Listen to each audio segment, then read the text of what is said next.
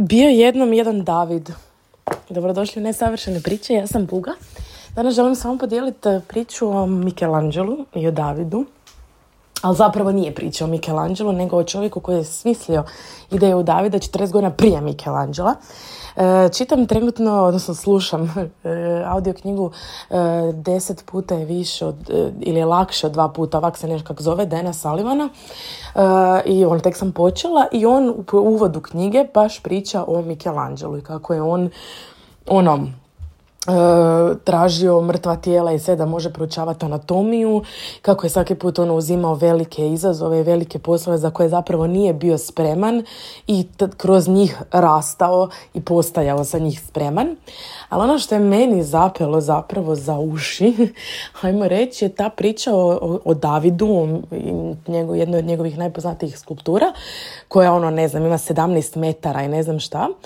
E, I zapravo, zapravo su mi dvije stvari nekako ostale i jedna druga perspektiva. Znači, e, da, e, Michelangelo je, ako se ne varam, možda ću sad reći kriva imena e, gradova, ali u Firenci je 40 godina prije nego što je Michelangelo došao, netko odlučio napraviti skulpturu Davida. I taj ogroman, ogroman, ako sam dobro zapamtila, 17 metara velik blok mramora je stajao u dvorištu tamo i netko je krenuo u taj e, proces i nije uspio. I zapravo su dva različita, uh, ne znam kako se to kaže, na, na kipara, da. Dva različita kipara su krenula u taj poduhvat i ono, uništila su dio mramora i nisu uspjeli napraviti Davida iz tog komada mramora.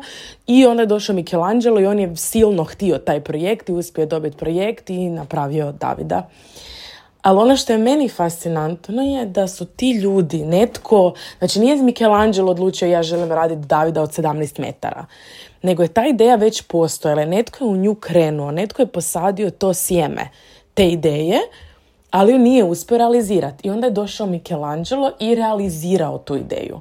I naravno bila je njegova ideja da David ne bude onaj pobjednički David kako su ga svi prikazivali nakon što je pobjedio Golijata, nego prije same borbe i to sve je Michelangelovo, naravno, ali netko je posijao sjeme. Mi nekad mislimo da mi moramo ono ideje, da moramo, ako nam dođe ideja da moramo onda sve s njom i onda ako od nje odustanemo da onda ah upropastili smo je ili uf kao ja sam e, fail ili nešto ne, možda je to moj zadatak bio da tu ideju verbaliziraš da ju pokreneš, da ju nekom kažeš, preneseš a da ju taj netko izvrši. Ali tvoj doprinos nije ništa manji. I mislim da je to važno jako, važno i rasteretice. Ima ljudi čiji je zadatak prenositi ideje dalje da ih drugi realiziraju. I jedno i drugo je jednako važno. Ima onih koji rade jedno i drugo. Ali nekad možda ideja k nama dođe, meni se sviđa taj koncept koji je Elizabeth Gilbert u svojoj knjizi Velika magija e, kaže da ona misli da ideje su ono u zraku i onda traže pravog kojim će se pojaviti možda je jednostavno na tebi da ju preneseš onome koje možda nije čuo, ali ima alate da ju izvrši. Tako da i zajedno svi radimo i to mi je bilo kao taj trag, ta ideja koju su oni posijali je onda izrasla i došla u ruke Michelangelo, čekala ga je. Ali možda Michelangelo se ne bi uopće sjetio, ne bi mu uopće palo na pamet da ide raditi Davida, da ga ide raditi od 17 metara i možda ne bi mogao doći do tog komada mramora da ga izradi. Ali nekom je došla ta ideja, našo komad mramora i pripremio mu sve da on to može realizirati. Nekako mi je to bilo onako wow, i taj najmanji korak, uopće pokušaj rada na nečemu je doveo do jednog od najvećih um, umjetničkih dijela u povijesti. Drugi dio priče o Davidu je taj da su, onda kaže knjiga, nisam išla provjeravati e, podatke i da li je to točno i whatever, ali je zanimljiva priča, da su onda oni odlučili tog Davida staviti ono u Firenci na, na pijacu mislim da ispred e, neke od tih javnih ustanova njihovih, sad da li je sud ili je parlament, ajmo reći da se to tak zvalo parlament, nebitno. Uglavnom da svi vide. I David je predstavljao, David je simbol, jel, underdoga koji uspije pobijediti velikog diva. I kaže Dan Sullivan, ili koji, ne znam ko je pisao Introduction, da je onda, da svi su prolazili stalno pokraj tog Davida i gledali u njega i osjećali se osnaženo i u to vrijeme je krenula i prekretnica Firence u ono silu. Naravno nije nužno to povezano, ali meni je fascinantno ta ideja da jedna skulptura je samo skulptura dok joj ljudi ne daju značenje. David je samo David, dok mi iz nje ne pročitamo, pa ako je David mogu, onda mogu i ja. Ako je on bio mali, a pobjedio je velikog Golijata, onda mogu i ja. Kako mi zapravo dajemo značenje i onda jedna obična, iako je naravno prekrasna samo po sebi, ali samo, samo pod navodnicima skulptura, e, postaje simbol i postaje veća od same sebe i kako na, ono, na, kao šta nam služi umjetnost ili e, šta će ti, kao joj neš ti čovjek je radio skulpture cijeli život i onda niš kao i zarađivao tog novca, je to fair? Ali on je omogućavao da se ljudi projeciraju nešto što im treba na njegov rad i kroz to ih osnaživao.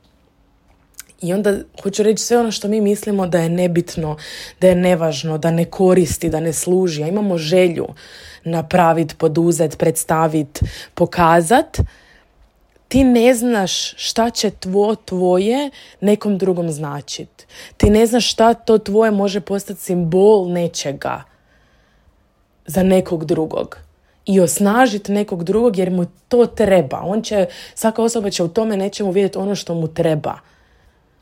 I onda ti ne znaš kakve kako, footprints, otiske ostavljaš iza sebe, ali treba poštovati te svoje želje. On je, Michelangelo kad je vidio taj, to je rekao ja moram to napraviti, ja moram, imam tu želju, jednostavno moram.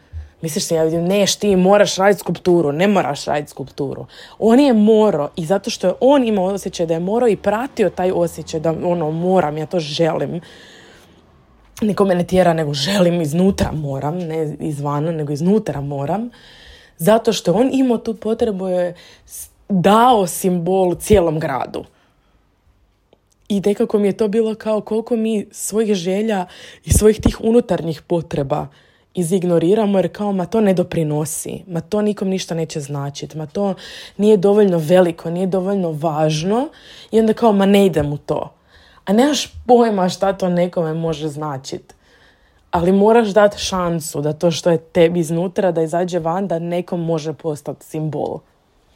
Tako da te dvije stvari su mi bile onak wow u cijeloj toj priči. Naravno, cijela priča Michelangelo je wow, ali ovo mi je bila neka druga perspektiva koja mi je onak ostala i zazvonila. Evo, htjela sam ih podijeliti s vama. Um, nadam se da je imalo smisla to što sam rekla. Hvala vam puno na slušanju, hvala vam što dijelite epizode dalje. Uh, hvala vam što mi pišete, da, da slušate, da pratite, da vam znače. Evo, to je isto, moj podcast je bio samo moja potreba da ono pričice koje mi tak pojave se i koje meni nešto znači da ih prenesem dalje i onda žive zajedno s vama i ja ne znam čemu one vama služe, ali vjerujem da služe. Tako da hvala vam, imajte lijep dan i usudite se pogriješiti. Bog!